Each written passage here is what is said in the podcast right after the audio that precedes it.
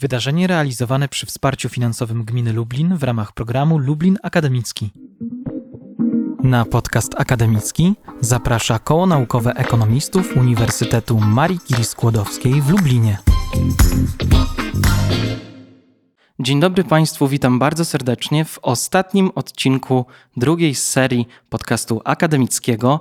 Z tego miejsca chciałbym bardzo Państwu podziękować, że um, słuchaliście Państwo naszego podcastu i mam nadzieję, że nie jest to ostatni, drugi sezon, tylko, tylko będą kolejne.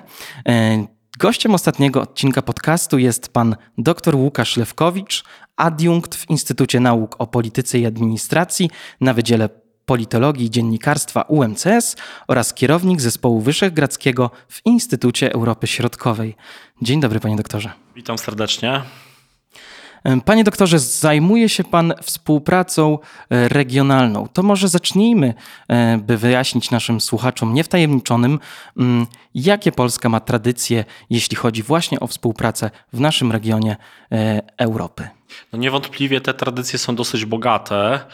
Y, możemy się cofnąć do przeszłości, bo nawet Grupa Wyszehradzka funkcjonująca obecnie, ona się często odwołuje do szczytów królów Polski, Czech i Węgier z połowy XIV wieku.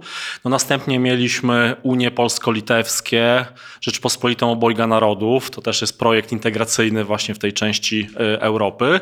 Następnie dosyć bogatą myśl polityczną y, w Polsce w okresie XIX wieku, XX wieku.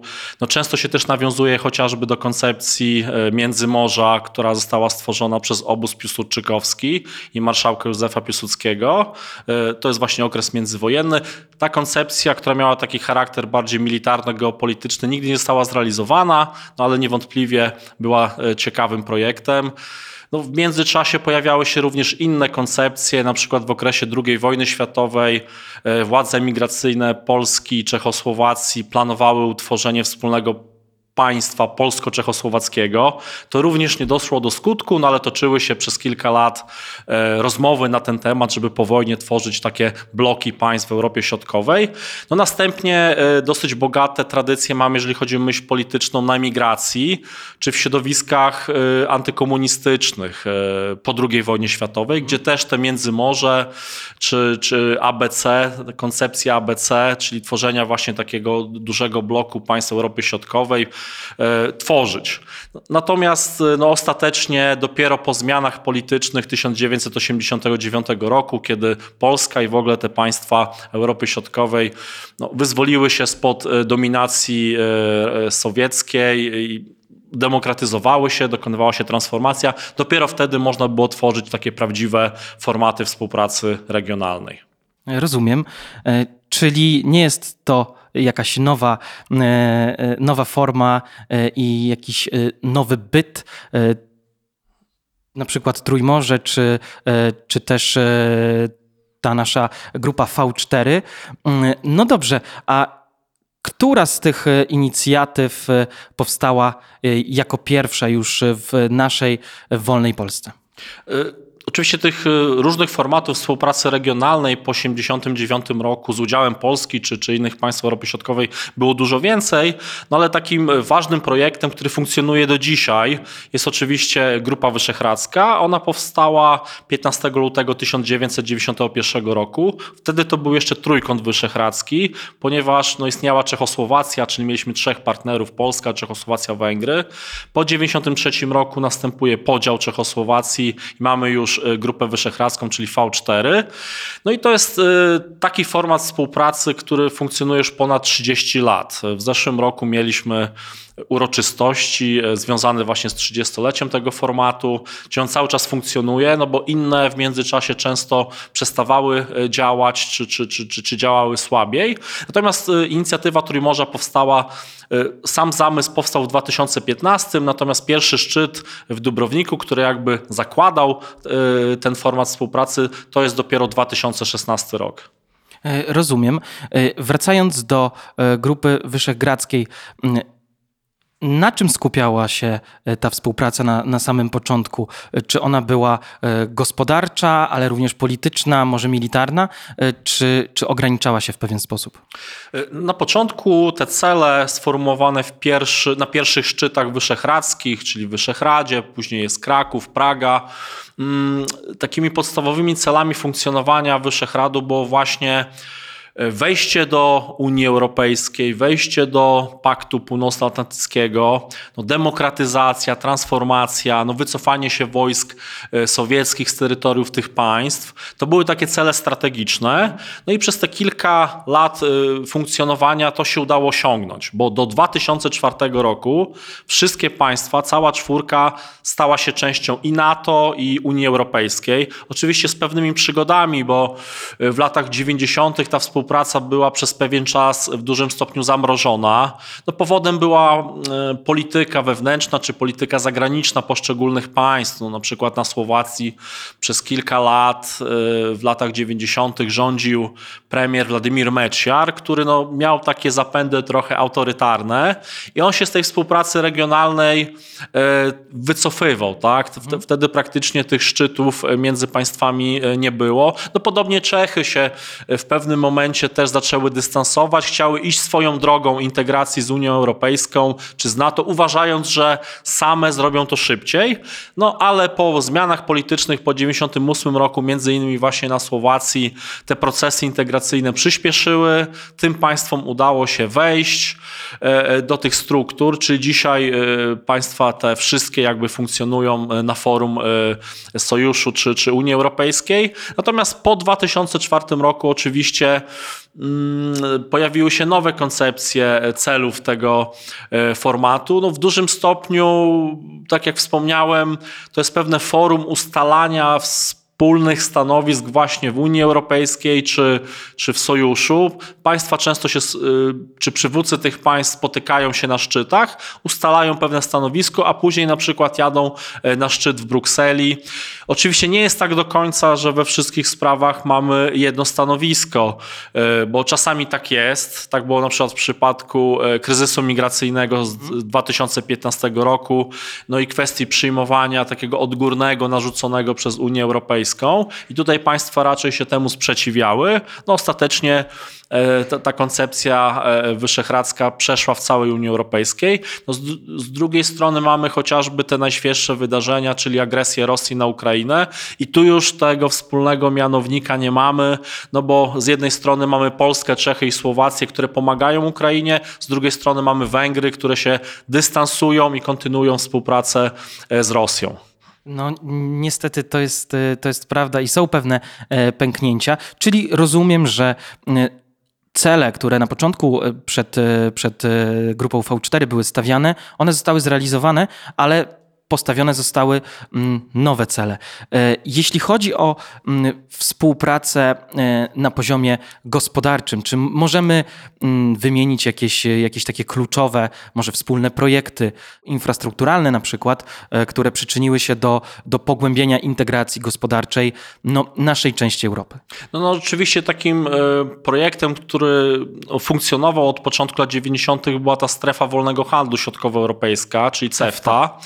Natomiast no, było mnóstwo projektów, y, ale one były raczej często bilateralne. Tak? Znaczy, y, o, oczywiście y, do 2004 roku to miało znaczenie. Prawda? Teraz oczywiście funkcjonujemy w ramach wspólnego rynku w Unii Europejskiej. To się trochę sytuacja zmieniła, bowiem no, możemy tutaj sobie swobodnie handlować, jest swobodny przepływ ludzi.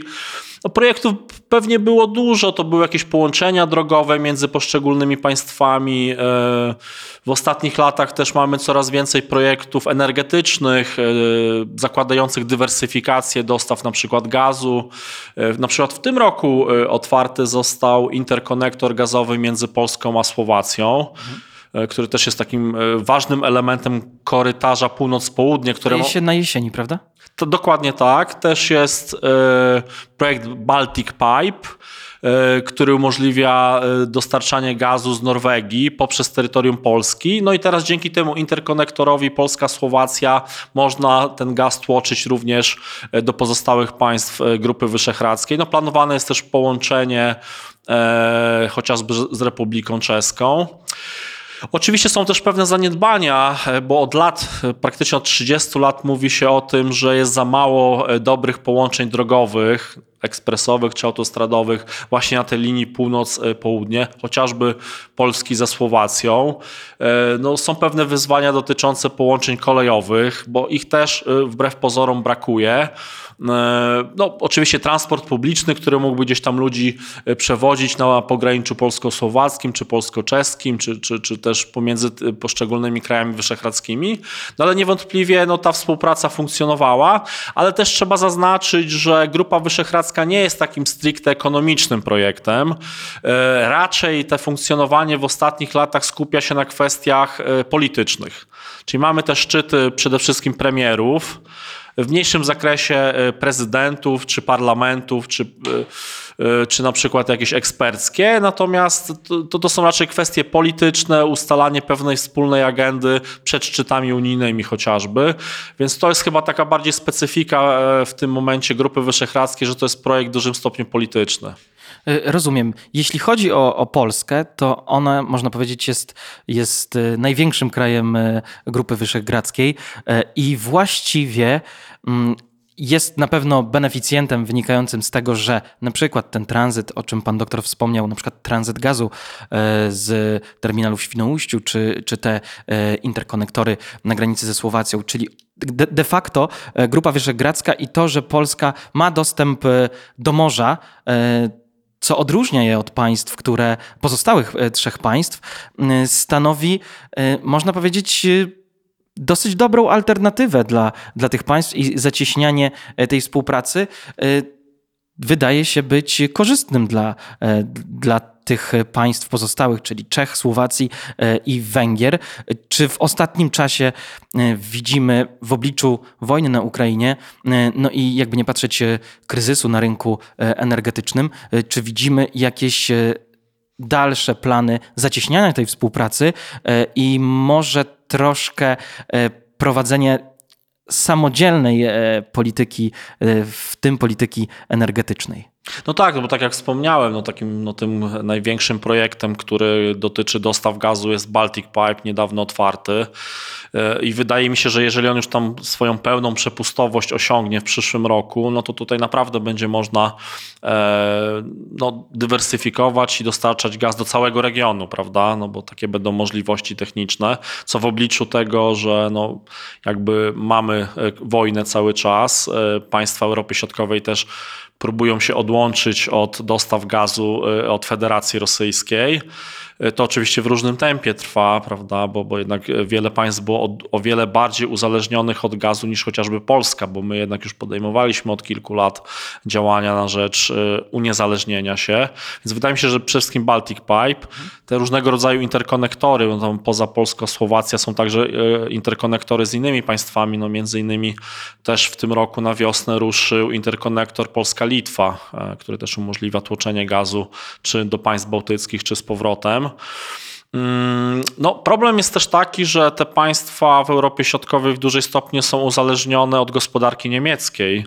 Miałem, e, miałem to na myśli. Miałem tak? to na myśli, tak, miałem, tak, miałem tak. o to zapytać. E, no właśnie, bo może się wydawać, że mm, Grupa Wyszehradzka została też myślę, że stawia sobie przed sobą e, też cel e, zachowania pewnej niezależności e, i, i po prostu wiadomo, że w, można powiedzieć tak kolokwialnie, że w kupie siła, więc łatwiej będzie na przykład jakieś swoje projekty mm, gospodarcze, czy też swoje stanowisko polityczne łatwiej na forum Unii Europejskiej przedstawiać, czego przykładem było na przykład działanie e, podczas kryzysu e, migracyjnego, kiedy, kiedy to zdanie Grupy Wyszehradzkiej e, zostało zauważone i, i właściwie w pewien sposób zrealizowane. Czy obserwujemy to, że, że ta y, integracja, jeśli chodzi o, o, o, politykę, również w obliczu wojny, czy ona jakoś się zacieśnia? Bo wiadomo, że są pęknięcia, czyli Węgry.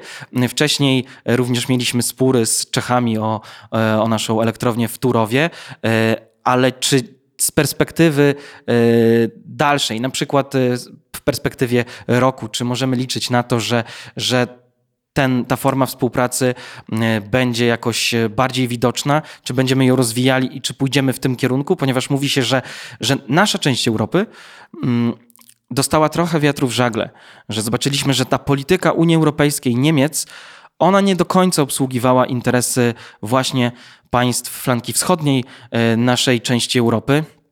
Czy możemy liczyć na to, że że będziemy w stanie się jakoś porozumieć ponad podziałami i, i po prostu dla dobra naszej części Europy e, po prostu współpracować. Wydaje mi się, że tak. Znaczy w ogóle już teraz ta wschodnia flanka, Europa Środkowa, państwa bałtyckie nabierają coraz większego znaczenia w kontekście trwającej agresji Rosji na Ukrainę. My jesteśmy coraz ważniejszym regionem, na którym się skupia uwaga świata, Unii Europejskiej, NATO. Nawet Lubelszczyzna czy, czy Podkarpackie, czyli nasz region, gdzie żyjemy, ma coraz większą e, rolę w tym zakresie, staje się takim hubem pomocowym, pomocy humanitarnej, wojskowej i wydaje mi się, że to będzie w najbliższym czasie e, rosło. Natomiast oczywiście e, relacje pomiędzy poszczególnymi państwami będą różne. E, ja zauważam w ostatnim czasie, po wyborach parlamentarnych w Czechach w zeszłym roku, no i po agresji Rosji na Ukrainę w lutym bieżącego roku, no też zmianę nastawienia Czechów do nas. Oczywiście mieliśmy wcześniej ten konflikt o Turów. On się zakończył po zmianie władzy i wydaje mi się, że teraz mamy bardzo dobre relacje i tu powinniśmy to wykorzystać niewątpliwie, bo jest jakby dobra koniunktura na współpracę z Czechami. Myślę, że ze Słowacją też w dużym zakresie z tego powodu, że my podobnie patrzymy na konflikt na Ukrainie. Słowacja też bardzo dużo pomaga, więc to jest jakiś taki wspólny mianownik. No pewnym problemem zapewne będzie współpraca z Węgrami. Znaczy Węgrzy sami jakby do pewnego stopnia y, trochę próbują się wyautować z tej współpracy wyszehradzkiej, no bo jak Państwo wiecie, e, oni nie pomagają e, wojskowo, nie pozwalają również na przewóz uzbrojenia przez swoje terytorium. No, no, również mają dosyć e, cały czas dobre relacje z Rosją. E, one nie zostały jakby zawieszone. Relacje polityczne, relacje gospodarcze. No, Węgry są też uzależnione w dużym stopniu od węglowodorów rosyjskich, ale e, wydaje mi się, że za zbyt wolno podejmują działania na rzecz dywersyfikacji. Więc tu jest pewien problem, jeśli chodzi o Wyszehrad, że tu się pewnie nie dogadamy. Natomiast Chyba takim ważnym aspektem e, w najbliższym czasie będzie co dalej po zakończeniu się wojny na Ukrainie. Oczywiście my nie wiemy, kiedy ona się zakończy. Pojawiają się różne scenariusze, że może jednak przyszły rok już e, w jakimś tam stopniu ten konflikt zostanie zamrożony czy, czy zatrzymany. Nie wiemy tego, ale no kiedyś to nastąpi i wtedy trzeba będzie się zastanowić nad odbudową tego kraju. No i e, coraz więcej się na ten temat mówi, czy w ramach NATO, czy w ramach Unii Europejskiej. Nawet są podejmowane różne działania przez poszczególne poszczególne państwa. No mogę tu Państwu zdradzić, że chociażby Republika Słowacka od jakiegoś czasu prowadzi rozmowy, czy przedstawiciele Republiki Słowackiej, konkretnie chodzi o biznes słowacki, samorządowców, E, czy organizacje pozarządowe rozmawiałem ze stroną e, ukraińską, tam z konkretnymi samorządami, żeby na przykład e, zaplanować odbudowę, tak? Na przykład mhm. infrastruktury publicznej, szkół, jakichś budynków użyteczności publicznej po zakończeniu konfliktu. Tak więc wydaje mi się, że to jest jakieś takie ważne zadanie dla tych państw. No my odgrywamy dużą rolę cały czas, ta wschodnia flanka. I wydaje mi się, że, że to jest jakieś pole do, do, do współpracy, aczkolwiek tak jak mówię, no nie wszystkie państwa podzielają naszą perspektywę w tym zakresie, no i to jest smutne, że właśnie Węgry się tutaj wykluczają z tego. Czyli mamy nadzieję, że to stanowisko e, jednakże będzie e, wspólne i będziemy się mogli skupić na rzeczach, które nas łączą, nie dzielą i tak naprawdę na, na wzroście znaczenia naszej części Europy. E, dobrze, przechodzimy wobec tego do drugiego tematu, można powiedzieć, naszej rozmowy, e, czyli inicjatywy e, Trójmorza. Na początku mm, naszej rozmowy pan doktor wspomniał, że ten pomysł narodził się w 2015 e, roku. Mm, on jest projektem zdecydowanie można powiedzieć, bardziej obszernym, jeśli chodzi o, o, terytorium. Proszę wytłumaczyć nam, w jaki sposób Trójmorze działa, kto jest uczestnikiem tego, tego porozumienia e, i jakie są jego cele? No to jest format współpracy regionalnej, który zakłada przede wszystkim współpracę ekonomiczną. E, tam na tych pierwszych szczytach sformułowano jakby takie cele strategiczne, to jest przede wszystkim rozwój infrastruktury, rozwój współpracy energetycznej i współpraca cyfrowa. Projekt jest wewnątrzunijny, czyli w jego jakby w ramach tego formatu mamy 12 państw unijnych z Europy Środkowej. To są państwa bałtyckie, to są państwa wyszehradzkie, państwa, niektóre państwa bałkańskie plus Austria, jeżeli chodzi o tych starych członków tak zwanych Unii Europejskiej. E, tak jak e, wspomnieliśmy, e, idea narodziła się w 2015. Tam jednym z inicjatorów powstania tego formatu był Andrzej Duda, prezydent Polski, wspólnie z panią prezydent Chorwacji, Koliną Grabar-Kitarowicz. Oni jakby zainicjowali tę współpracę, zaprosili pozostałe państwa. W 2016 roku mamy pierwszy szczyt, gdzie, gdzie jakby spotykają się państwa, decyduje się jaki będzie cel. Od tego czasu mieliśmy siedem szczytów. Ostatni był w czerwcu tego roku w Rydze. Przyszły ma się odbyć w Bukareszcie, zresztą po raz drugi. No jest to taka inicjatywa młoda, cały czas jakby tworząca się. E, Mamy te szczyty, bo to jest jakby główna forma współpracy. Na tych szczytach spotykają się głowy państw, bo taki był na początku zamysł. Aczkolwiek w ostatnim czasie widoczne jest również coraz większe zaangażowanie rządów, bo to często rządy decydują o różnego rodzaju projektach infrastrukturalnych, a nie prezydenci. E, tak więc tu to też jest ważne, ważne podkreślenie tego, że, że jakby ten e, format współpracy międzyrządowej też nabiera znaczenia. No, spotykają się również parlamentarzyści, chociażby z państw Trójmorza w tym roku również zainicjowano chociażby e, spotkanie organizacji pozarządowych e, z całego regionu. I zawsze też szczytom e, Trójmorza towarzyszyło spotkanie biznesu, i to w pewnym momencie jakby z, z, w pewnym stopniu zinstytucjonalizowano i powstało tak zwane forum biznesu, które jest jakby organizowane zawsze przy okazji szczytu jako taka E, alternatywna impreza obok, gdzie spotykają się właśnie przedstawiciele firm, e, przedstawiciele różnego rodzaju funduszy inwestycyjnych, e, różnych organizacji finansowych, ogólnoświatowych czy europejskich. Mm, w 2018 roku w Bukareszcie to był bodajże trzeci szczyt. On miał takie duże znaczenie, bo wtedy też zgłoszono pomysł powstania funduszu inwestycyjnego Trójmorza i e, zaproponowano szereg projektów e, bilateralnych i multilateralnych, strategicznych dla e, inicjatywy Trójmorza. E, Fundusz inwestycyjny powstał w 2019 roku. Tutaj też Polska miała duże znaczenie, jeśli chodzi o powstanie e, tego powiedzmy jedynego e, organu, jeśli można tak powiedzieć, inicjatywy Trójmorza, mm, bo tam między innymi Bank Gospodarstwa Krajowego był inicjatorem tego funduszu. Również największy wkład finansowy włożyła Polska. Oczywiście ten fundusz cały czas e, się rozwija, tam już jest kilka projektów zgłoszonych do realizacji, no ale oczywiście dużym problemem wciąż są niewystarczające środki finansowe na te jednak dosyć kosztowne e, inwestycje infrastrukturalne. Jeśli chodzi o projekty zgłoszone e, w, w Bukareszcie, tak, i później na kolejnych szczytach, no część z nich jest realizowana, część nie, no więc to też zależy oczywiście od państwa. No jednym z takich większych projektów, który często jest wskazywany jako taki projekt sztandarowy, taki pewien rodzaj e, kręgosłupa komunikacyjnego e, tego regionu e, Europy Środkowej. Jest oczywiście Via Carpatia, czyli szlak międzynarodowy, drogowy od Litwy czy od Kłajpedy poprzez Polskę, Słowację, Węgry, Rumunię, Bułgarię, aż do portów greckich. No i oczywiście on już jest w jakimś stopniu ukończony.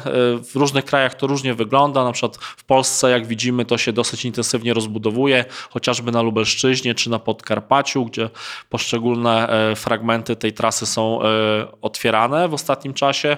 Na Słowacji trochę słabiej, na przykład Węgrzy już tą swoją część też e, dokończyli.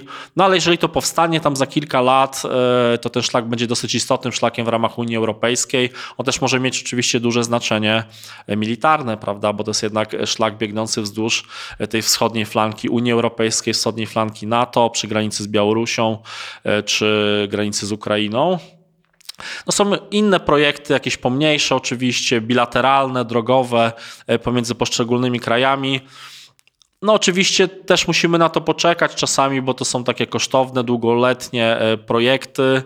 E, tak więc jeszcze jakiegoś takiego ewidentnego sukcesu nie widać. No ale zobaczymy, tak jak mówię, no takim pewnym e, ważnym elementem tej współpracy ekonomicznej może być chociażby kwestia odbudowy Ukrainy, e, bo na ostatnim szczycie w Rydze nadano e, Ukrainie specjalny status, status państwa uczestniczącego. Rozumiem. Tutaj muszę przerwać, bo państwa obserwatorzy są, prawda? Państwa tak. uczestniczący, pełnoprawni członkowie i właśnie specjalny, można powiedzieć, spe, specjalne prawa również nowa formuła została wymyślona e, właśnie dla, e, dla Ukrainy.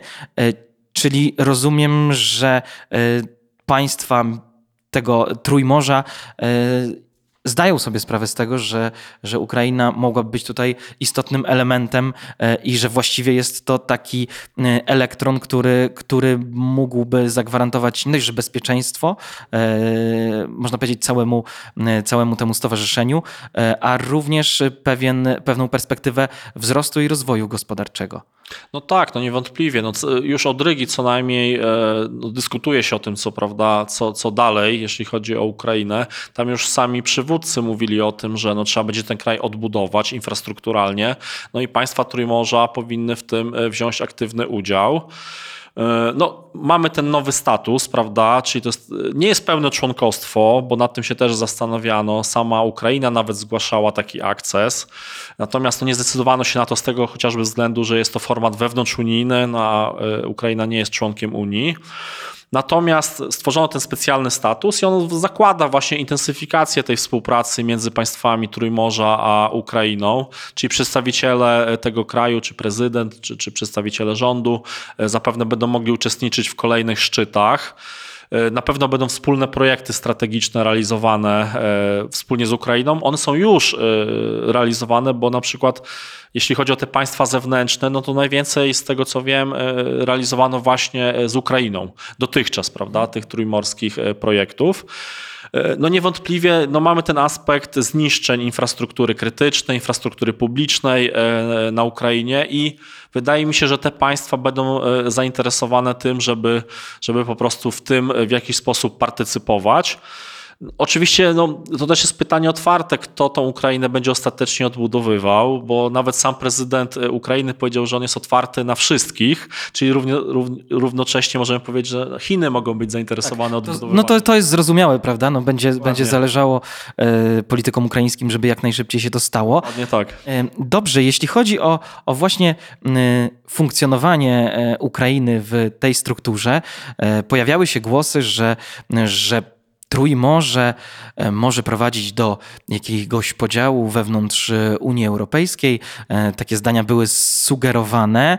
Mm, niedawno pojawiły się wypowiedzi również niemieckich i francuskich polityków, którzy sugerowali, że że Ukraina być może mogłaby przystąpić do Unii Europejskiej i to być może można było przyspieszyć, ale wtedy trzeba byłoby na przykład ograniczyć pewne prawa weta dotyczące sytuacji, e, dotyczące spraw międzynarodowych tych państw e, właśnie flanki wschodniej, które e, często nie zgadzają się z tym głównym nurtem polityki zagranicznej Unii Europejskiej, a tutaj okazuje się, że ta grupa działająca w, złożona z, z państw Unii Europejskiej de facto mm, zaprasza i zgadza się na to, by, by jakaś forma współpracy z Ukrainą została e, nawiązana. Więc e, czy możemy to rozpatrywać jako e, taką próbę mm,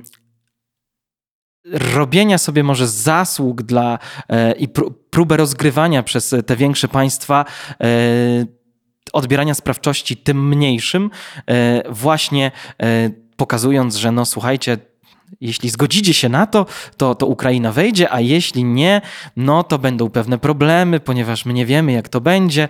E, jak pan doktor na to, na to patrzy? No to jest ciekawe pytanie, ale to od początku widać, że kwestia integracji Ukrainy z Unią Europejską to jest problematyczna kwestia dla wielu państw. I tu niewątpliwie bardziej tymi hamulcowymi, jeśli chodzi o ten proces, będą niektóre państwa Europy Zachodniej, które często mają taki ambiwalentny stosunek e, i do całego konfliktu obecnego, do pomocy Ukrainie, ale też do Rosji. No pamiętajmy, że te relacje polityczne czy ekonomiczne Niemiec e, czy Francji, one były tradycyjnie bardzo dobre, jeśli chodzi o, o właśnie relacje e, z Rosją. Mm, no to są też największe państwa, które często nadają ton e, decyzjom w Unii Europejskiej. Oczywiście pewne rzeczy udało się już zrobić, bo pamiętajmy, że w czerwcu tego roku e, Ukraina otrzymała status kandydata do Unii Europejskiej, czyli już jest jakaś ścieżka przetarta. Natomiast kiedy wejdzie Ukraina, no może to być bardzo długoletni proces. To też chyba będzie zależało w dużym stopniu od zakończenia konfliktu i w jakim, jak, jak, jak te kwestie będą wyglądały. No wydaje mi się, że tu, tu będzie pewien problem ze znalezieniem konsensusu wszystkich państw. No bo z jednej strony będzie sprzeciw niektórych państw Europy Zachodniej, to no nie, nie, wiadomo jak się zachowają Niemcy, Francuzi, też mówi się o Holandii, że jest taka sceptyczna. No z drugiej strony mamy Węgry, które też na przykład e, w ostatnim czasie blokowały tą pomoc unijną dla Ukrainy, te 18 miliardów euro. W końcu jednak dały się przekonać, no ale oczywiście za pewne ustępstwa dotyczące tych środków unijnych i KPO, prawda? Czyli tutaj Węgry jakby zagrały e, tym mhm. prawem weta, e, żeby coś uzyskać finansowego. Ale widzimy, że one mają też takie podejście do, do Ukrainy bardzo ambiwalentne. Więc wydaje mi się, że to jest pewna gra, gra interesów. E, no też część państw Europy Zachodniej chce wrócić do tego status quo sprzed wojny, do, do robienia e, do interesów e, z Rosją, czyli business as usual. Czy, czy tak się da? No nie wiem, no wydaje mi się, że już takiego powrotu nie będzie. Znaczy, Rosja też już jest innym państwem niż była, jest inaczej postrzegana, stała się do pewnego stopnia pariasem, jeśli chodzi o, o postrzeganie na zachodzie mhm. Europy czy, czy w Unii Europejskiej. No, nie, nie, można lekceważyć oczywiście Rosji, bo to jest wciąż silne państwo, które ma potencjał.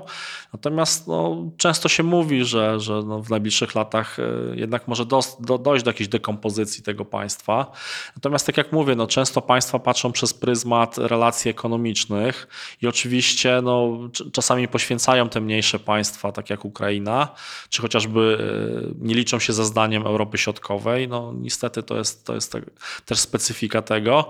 Więc wydaje mi się, że te e, wszystkie wypowiedzi trzeba w tym kontekście patrzeć, mhm. prawda? że jednak jest jakaś realizowana polityka do danego kraju e, i, i, politycy są bardzo ostrożni e, przed deklarowaniem, że na pewno poprą na przykład wejście Ukrainy do Unii Europejskiej. Ten proces może trwać naprawdę bardzo długo, szczególnie w kontekście tego, że tam toczy się cały czas wojna i w tym momencie na ten temat się nie mówi. Mogę tyle powiedzieć, że Moim zdaniem prędzej e, e, Ukraina wejdzie do Unii Europejskiej niż do NATO, bo tam jest jeszcze większy e, opór części państw, żeby, żeby no, integrować się z Ukrainą. Tak, zresztą ostatnio nawet prezydent Francji, pan Macron, wspomniał o tym, że należy zagwarantować Rosji jakąś formę bezpieczeństwa, co odbiło się echem i, i chyba chyba mamy zupełnie inne zdanie e, właśnie dotyczące e, tego. No właśnie, bo e, patrząc z perspektywy flanki wschodniej, krajów Europy Środkowo-Wschodniej, no to faktycznie te interesy Europy Zachodniej stoją w sprzeczności z interesami Europy Środkowo-Wschodniej, ponieważ no, wcześniej mało się o tym mówiło, ale to bezpieczeństwo jest jakby kluczowym, e, e, kluczowym czynnikiem, które, które ogranicza e, naszą sprawczość i, i nasz rozwój gospodarki, że właściwie ona w tej chwili, jeśli chodzi o Unię Europejską i państwa te, które są położone najbardziej na wschód, no nasze pole działania jest, można powiedzieć, ograniczone, ponieważ z jednej strony mamy granicę celną i, i i widać to nawet po, po charakterystyce e, naszej, naszego kraju, e, po tym, e, gdzie tak naprawdę są te zagłębia, czy to przemysłowe, czy gdzie po prostu są lokowane inwestycje zagraniczne, więc warto było, abyśmy jak najbardziej starali się mm, wykorzystać tę sytuację i być może zbliżyć się w przyszłości z Ukrainą i lobbować na, na korzyść, co również stawia przed nami pewien problem, właśnie kolejny problem dotyczący dogadania się jakiegoś i, i po prostu przybrania e, wspólnego stanowiska. Bo pan doktor mówił, że, że jest to projekt zdecydowanie bardziej ekonomiczny niżeli polityczny. E, ale po szczycie, o którym pan doktor wspomniał e, w Rydze, coś się zmieniło. Czy, czy nie? To znaczy, oczywiście, znaczy tam polityka też odgrywa jakąś rolę, prawda? No niewątpliwie jest tak, że te szczyty, one skupiają się na tych kwestiach ekonomicznych, no ale chociażby agenda zakładała właśnie podejście do y, agresji Rosji na Ukrainę, no to już jest kwestia y, też polityczna, prawda? Mhm. I tutaj no, wszystkie państwa zadeklarowały jednak wsparcie do, dla Ukrainy, przynajmniej deklaratywnie. No, w praktyce to oczywiście bardzo różnie wygląda. E, tak więc wydaje mi się, że żeby ten projekt był wiarygodny, on powinien pozostać w dużym stopniu ekonomiczny. Natomiast no niewątpliwie e, on jest napędzany często politycznie, tak? w tym sensie, że jednak politycy decydują o tym, czy się angażujemy w Trójmorze, czy nie. I faktycznie, jak się przeanalizuje zaangażowanie poszczególnych państw, inicjatywy Trójmorza w jego funkcjonowanie, to ono jest bardzo różne. To nie jest tak, że wszystkie kraje w tym partycypują w różnym stopniu. No, ja miałem przyjemność popełnić w ostatnim czasie taką publikację e, z koleżanką e, dotyczącą właśnie podejścia do Trójmorza państw Grupy Wyszehradzkiej. Czyli analizowaliśmy cztery państwa. No i wyszło na to, że na przykład Polska jest naj, jak najbardziej takim gorącym orędownikiem tej współpracy na każdym szczeblu, na każdym płaszczyźnie. I no Polska za, jakby zainicjowała tę współpracę, no ale teraz też promuje ją. No jest takim, można powiedzieć, nieformalnym liderem, jeśli chodzi o te działania różne yy, trójmorskie. Natomiast z drugiej strony mamy chociażby e, Czechy, Słowację czy Węgry, gdzie jest bardzo ambiwalentny stosunek do Trójmorza. Mm, te kraje tak y, nie chcą się za bardzo angażować, zgłaszać projektów. One nie widzą w tym jakiegoś, w tym momencie przynajmniej jakiejś korzyści ekonomicznej. Uważają, że, że większą korzyść dają jej e, dobrze spożytkowane środki unijne niż tam jakiś e, niedoinwestowany w tym momencie fundusz inwestycyjny. No widać, no oczywiście jest podejście Węgier specyficzne, no bo oni też e, cały czas mają te dobre relacje e, energetyczne, e, ekonomiczne z Rosją, natomiast Trójmorze co do zasady zakłada budowanie tych połączeń na linii północ-południe, żeby się jakby uniezależnić od Rosji. No, nie ma zainteresowania polityków, dosyć małe zainteresowanie ekspertów. I to się jakby też przekłada często właśnie na te e, decyzje polityczne tych państw, e, bo tam często nie jedzie prezydent, nie reprezentuje tego państwa, ktoś inny jedzie, jakaś niższa szarża e, i to powoduje, że te kraje w tym momencie jakoś tam specjalnie w Trójmorze się nie angażują, ale są inne kraje, tak jak państwa bałtyckie czy Rumunia, która po raz drugi organizuje szczyt, które są bardziej zaangażowane, gdzie tutaj mamy jakieś więcej wspólnych interesów, jeśli chodzi o inicjatywę Trójmorza, więc to jest duży duże wyzwanie, duży problem. No, z drugiej strony mamy te kwestie bezpieczeństwa, prawda? One też jakby y, odgrywają coraz większą rolę y, w państwach inicjatywy Trójmorza. Że to bezpieczeństwo można szeroko potraktować, no bo oczywiście jest bezpieczeństwo energetyczne, no i tutaj pewne działania są podejmowane, no ale też możemy trochę szerzej y, potraktować i wydaje mi się, że tutaj też w przyszłości inicjatywa Trójmorza będzie szła w tym kierunku, żeby rozszerzać swój zakres współpracy o te kwestie właśnie dotyczące bezpieczeństwa.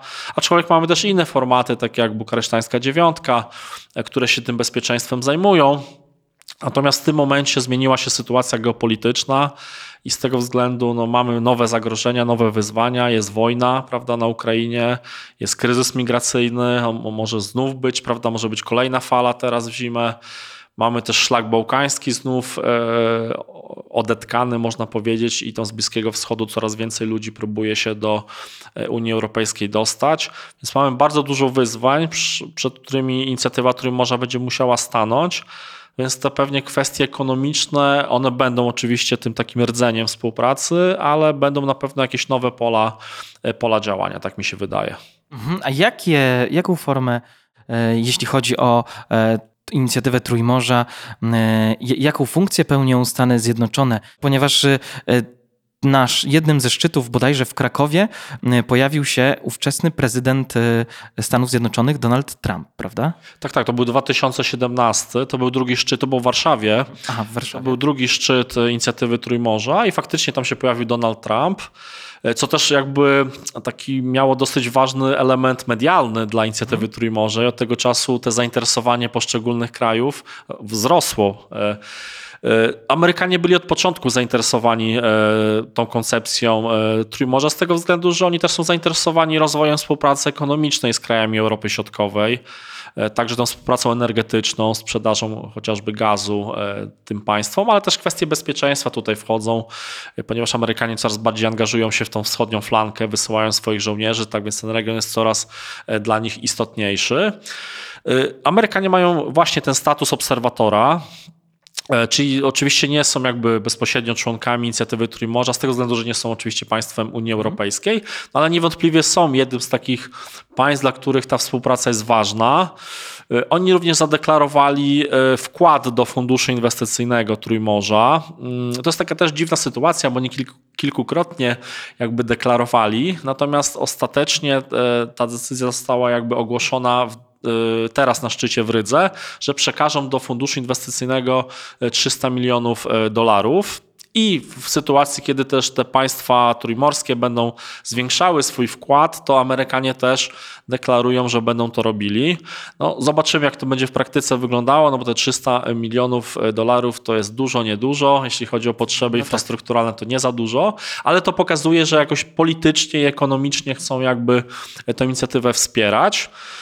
No, w tym momencie no to, to też jest nasz ważny partner, jeżeli chodzi o pomoc dla Ukrainy, prawda? No, pamiętajmy, że no, to Amerykanie jednak militarnie w dużym stopniu ten kraj wspierają, no, ale państwa Europy Środkowej, takie jak Polska, państwa bałtyckie, również y, mają duży wkład y, w tą pomoc.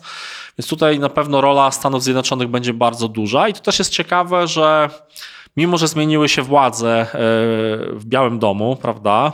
Bo wcześniej mieliśmy Donalda Trumpa, teraz jest Joe Biden, czyli wcześniej republikanie, teraz demokraci.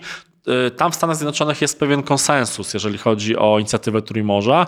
Jakby dwie te główne partie chcą się angażować w to. Oczywiście e, są pewne akcenty kładzione e, na to. Inaczej trochę do tego podchodził Trump, inaczej pewnie administracja Joe Bidena, ale widać, że oni jakby podtrzymują zainteresowanie tą pomocą. No szczególnie teraz w kontekście obecnego konfliktu na Ukrainie, gdzie jakby te państwa Trójmorza no, odgrywają jednak ważną rolę, prawda, bo my jesteśmy w bezpośrednim sąsiedztwie. E, No dobrze, E, tak podsumowując, e, to mamy kilka inicjatyw w naszym regionie, w których Polska, można powiedzieć, że gra kluczową rolę jako największy kraj z największą gospodarką, największą liczbą ludności. Patrząc, spoglądając do przodu, to jak pan doktor e, widzi mm, miejsce Polski i znaczenie Polski, bo ono, ono teraz wzrasta, kiedy, kiedy ten konflikt na e, Ukrainie e, ma miejsce i, i według wielu ekspertów jest to czas, by wykorzystać, e, wykorzystać te sprzyjające okoliczności. Czy my je wykorzystujemy i czy możemy wykorzystać je e, na tyle, by stać się jakąś alternatywą, jeśli chodzi o współpracę gospodarczą e, i można powiedzieć też taką opiekę dla, dla tych mniejszych e, państw, w tym państw bałtyckich czy, czy naszych południowych sąsiadów. E, I czy jesteśmy w stanie zaproponować coś, e, co będzie dla nich na tyle kuszące, e, by, e, by Polska stała się troszkę takim patronem, ale również czerpała z tego, z tego jakieś korzyści dla siebie? No to jest oczywiście dobre pytanie, ale wydaje mi się, że w kontekście tej agresji Rosji na Ukrainę, tego co się teraz obecnie dzieje, no, rola Polski niewątpliwie wzrosła na arenie międzynarodowej. E, Na różnych płaszczyznach w ramach Unii Europejskiej, w ramach NATO i tej pomocy dla Ukrainy. I to jest nasze 5 minut, tak mi się wydaje. I my powinniśmy to wykorzystać. My to już robimy, prawda? No, niewątpliwie Polacy pokazali e, swoją gościnność, przyjmując e, tak dużą grupę uchodźców z Ukrainy. Więc to było coś niewyobrażalnego i to pokazało pomoc społeczeństwa polskiego dla Ukraińców. To zostało przez świat zauważone niewątpliwie. I trochę odczarowało taką opinię, która została Tak, właśnie tak. w 2015 roku, że my jesteśmy niegościnnym krajem, nietolerancyjnym i pokazaliśmy, że, że jednak, e, jednak mamy troszkę inne, e, inne postrzeganie tego, komu ta pomoc się należy. Może czy słusznie, czy nie, to nie nam oceniać, e, ale pokazaliśmy, że, że potrafimy. Tak. Dokładnie. I to jakby pokazało, e, to, to, to, to żeby zostało bardzo pozytywnie odebrane w społeczności międzynarodowej. No my też jesteśmy z racji naszego położenia, ale także polityki e, obecnego rządu, no takim hubem, prawda, tutaj na wschodniej, we wschodniej części Polski, gdzie koncentruje się jednak ta pomoc militarna, humanitarna dla strony ukraińskiej. To cały czas trwa, e, ta pomoc idzie. E, w przyszłości być może będzie jeszcze intensyfikowana. I z tego powodu no my też dla Amerykanów jesteśmy e, coraz bardziej wiarygodnym partnerem, jeżeli chodzi e, o ich politykę w regionie, bo pamiętajmy, że to przede wszystkim Amerykanie pomagają Ukrainie. No my też możemy wokół tego budować pewne sojusze z tymi państwami, z którymi czasami mieliśmy jakieś zatargi, konflikty w przeszłości, tak jak wspomniana Republika Czeska, gdzie widać, że, że ta zmiana relacji polsko-czeskich następuje. No, do, relacje ze Słowacją, z państwami bałtyckimi, czyli ta cała e, wschodnia flanka. My musimy to dobrze wykorzystać. No niewątpliwie musimy to wykorzystać e, właśnie w ramach NATO, w ramach Unii Europejskiej, w ramach Trójmorza czy Grupy Wyszehradzkiej. E, Musimy to wykorzystać też niewątpliwie no, medialnie, żeby pokazywać tą naszą pomoc, chwalić się tym, pokazywać, że my potrafimy być aktywni na różnych płaszczyznach. I wydaje mi się, że, że ta rola Europy Środkowej będzie w najbliższym czasie, no niestety, to jest pewien skutek oczywiście trwającego konfliktu.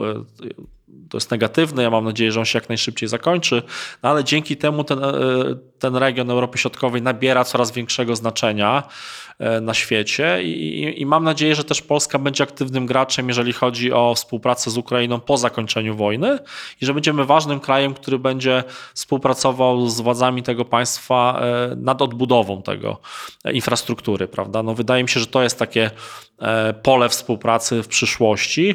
A niewątpliwie jest tutaj potencjał, no bo, bo można budować te połączenia drogowe między Polską a Ukrainą, bo, bo z tym nie było aż tak za dobrze, prawda, w ostatnich latach. No infrastrukturę graniczną rozwijać, też te przejścia e, graniczne i tak dalej, też e, nie, wymagają no, na pewno jakiejś rewitalizacji, może powinny powstawać nowe, e, żeby ta współpraca się rozwijała, no żeby polskie firmy inwestowały na Ukrainie, ukraińskie w Polsce. Wydaje mi się, że tu jest duży potencjał na przyszłość i, i tu niewątpliwie władze e, centralne czy władze samorządowe w Polsce powinny być aktywne, tak? Już rozmawiać e, z partnerami z Ukrainy na temat tej przyszłej współpracy. Być może to się dzieje. Natomiast no, to jest jakiś taki na przyszłość chyba e, ważny element. Więc to niewątpliwie rośnie znaczenie Polski, całego regionu. No, czekamy na zakończenie wojny, no i ewentualną współpracę po, po, po zakończeniu. Czyli pan doktor jest optymistą. Raczej tak. Znaczy, mimo że jest bardzo trudna sytuacja, tragiczna, prawda, no ale jednak no, musimy patrzeć w przyszłość, no, liczyć na to, że ten konflikt się jednak e, zakończy, no i co będzie dalej, prawda. No, to, to jest chyba dla, też dla Ukraińców e, no, ważna informacja, prawda, że te państwa będą się angażowały w pomoc, w odbudowę. I najlepiej, żeby to były państwa no, właśnie e, Europy Środkowej, prawda, Unii Europejskiej, a nie na przykład partnerzy z Chin. Tak, mamy nadzieję, że, że to się nie wydarzy e, i że będziemy e, aktywnie uczestniczyć w odbudowie e, ukraińskiego, ukraińskiej gospodarki, infrastruktury. Dobrze, to może na koniec postawimy takie pytanie, żeby nasi słuchacze mogli sobie na nie odpowiedzieć. No właśnie, i, i tutaj pewnie wielu się zastanawia, czy nasze państwo i nasza klasa polityczna jest na tyle przewidująca, sprytna i czy ma kompetencje e, i czy, czy naprawdę intensywnie e, o tym myśli i czy nie powinno być w tej kwestii jakieś porozumienie e, ponad podziałami. No to zostawiamy to pytanie otwarte. Dziękuję ślicznie. Mm, Naszym gościem był pan dr Łukasz Lewkowicz. Dziękuję ślicznie. Dziękuję bardzo. Mm, Proszę Państwa, to był ostatni mm, odcinek drugiej serii podcastu akademickiego. E, dziękuję Państwu za bycie z nami. Mam nadzieję, że będziemy ten projekt kontynuować. E, ja od siebie podziękuję jeszcze e, miastu Lublin, które, które aktywnie nas wspierało finansowo w realizacji drugiej serii podcastu akademickiego.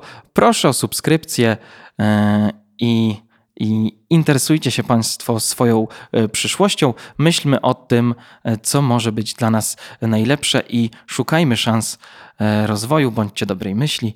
Do zobaczenia, do usłyszenia. Wydarzenie realizowane przy wsparciu finansowym Gminy Lublin w ramach programu Lublin Akademicki.